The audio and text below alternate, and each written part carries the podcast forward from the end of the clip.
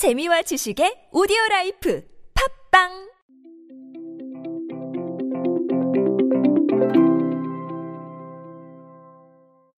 저는 편한 게 좋습니다. 여러분들도 마찬가지실 거라고 생각합니다. 단순히 무언가가 귀찮아서 편함을 추구하는 게 아니라 이 편함을 추구하면서 나를 위한 시간을 좀 더 만들어내고 그리고 나에게 좀 더 집중할 수 있는 순간들을 많이 창조하는 겁니다. 그런 게 바로 편리함의 기준이 아닌가라고 생각을 하는데요. 어, 이런 부분에 대한 이슈들 계속해서 발생을 하고 있습니다.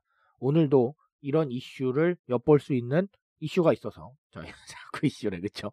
자, 그 이슈에 대해서 한번 말씀을 드려보도록 하겠습니다. 무슨 라임 같네요, 그쵸? 안녕하세요. 인사이 시대 그들은 무엇에 지갑을 여는가의 저자 노준영입니다. 여러분들과 함께 소비 트렌드 키워드들 쉽고 빠르고 정확하게 알아보고 있습니다. CJ 제일제당이요, 여러분 온라인몰에서 이번 추석에 관련된 소비들을 한번 좀 통계를 내봤는데 이 통계는 사실 아주 특별한 건 없습니다. 그래서 제가 한 가지 키워드에 주목을 했습니다. CJ 제일제당이 올해 처음으로 냉동 냉장 가정 간편식 우리가 HMR이라고 얘기를 하는 거죠. 이 가정 간편식을 이용한 선물 세트를 내놨습니다. 근데 이게 완판됐어요. 그래서 CJ 제일제당은 이제 가정 간편식 즉 HMR이 명절 선물 세트 시장에 새로운 제품군 중 하나로 등장을 한 것이다. 라고 분석을 했습니다. 이게 상당히 의미하는 바가 저는 크다고 생각을 합니다. 그간 제가 말씀드려왔던 소비 트렌드 키워드들을 어느 정도 증명해주는 그런 부분이기 때문에 반드시 짚고 넘어가야 된다라고 생각을 했어요. 제가 말씀드렸죠. HMR, 가정간편식은 무엇입니까? 우리가 가정에서 어떤 큰 힘을 들이지 않고 어, 요리를 해 먹을 수 있게 만들어준 그런 대상이라고 볼 수 있습니다. 내식 트렌드의 확산으로 요리할 일이 잦아지면서 HMR 제품에 대한 수요가 늘어났고 또 학교나 기타 커뮤니티 활동들을 우리가 지금 못하게 되면서 자녀분들의 식사를 챙겨주기 위해서 그리고 기존보다 많아진 식사 횟수를 보완하기 위해서 HMR을 찾는 분들도 많아졌어요. 그러면 이것이 무엇을 의미하느냐라는 겁니다. 제가 기존의 HMR을 가지고 한번 말씀을 드렸지만 가장 먼저 생각해 봐야 될 건 편리함입니다. 우리가 요리를 통해서 음식을 해 먹는 거 물론 좋습니다. 하지만 이 요리라는 부분은 다소 비효율적인 부분이 존재하는 건 솔직히 맞아요. 장을 보고 요리를 하고 먹고 또 설거지를 하고 이런 부분들이 어떻게 보면 상당한 시간과 노력을 소요하게 만든단 말이죠. 가정 간편식은 그런 부분들을 줄여줍니다.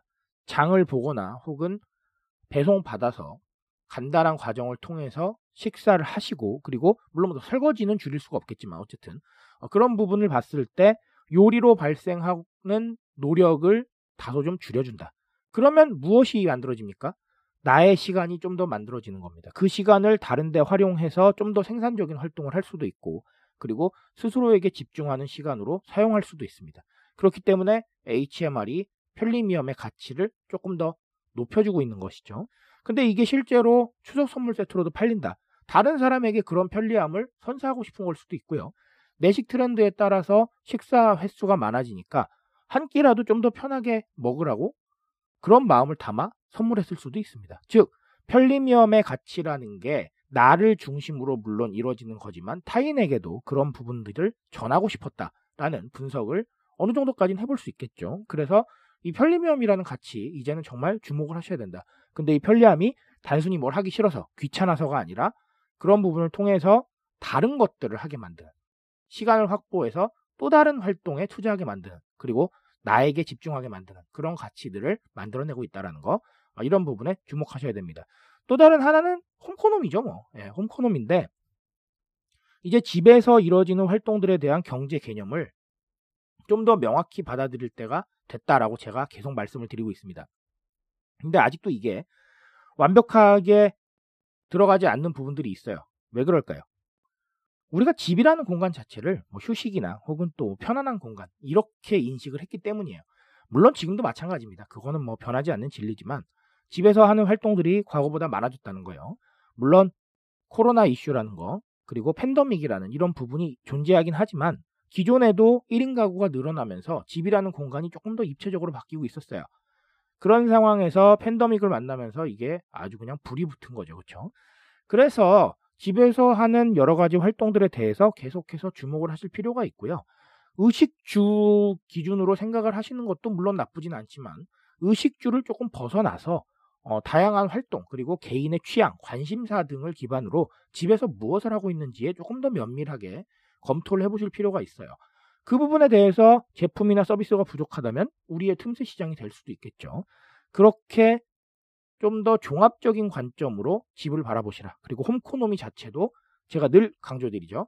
집에서 무언가를 한다. 단순히 이렇게 생각하지 마시고 집에서 하는 활동들을 종합적으로 판단을 해서 어떤 패키지 형태라던가 아니면 서비스의 형태로 제시를 할 수 있다면 아주 좋지 않겠느냐. 그리고 개인화가 진행되고 있기 때문에 개별적인 관심사, 개별적인 취미 활동들에 대한 이슈도 계속해서 점검하실 필요가 있겠습니다. 그런 부분들이 우리의 상품과 서비스가 대중들에게 다가가는 순간을 좀 더 많이 만들어낼 수 있다는 점 명심하시기 바랍니다. 트렌드에 대한 이야기 언제나 저와 함께 하십시오. 제가 여러분들 트렌드 이야기 발굴해서 전해드리고 있으니까 이 부분 참고하시면 여러분들 방향성 설정에 분명히 도움이 되실 거라고 생각을 합니다. 그런 부분들 위해서 저는 계속 노력하겠습니다. 오늘도 트렌드 인싸 되십시오. 감사합니다.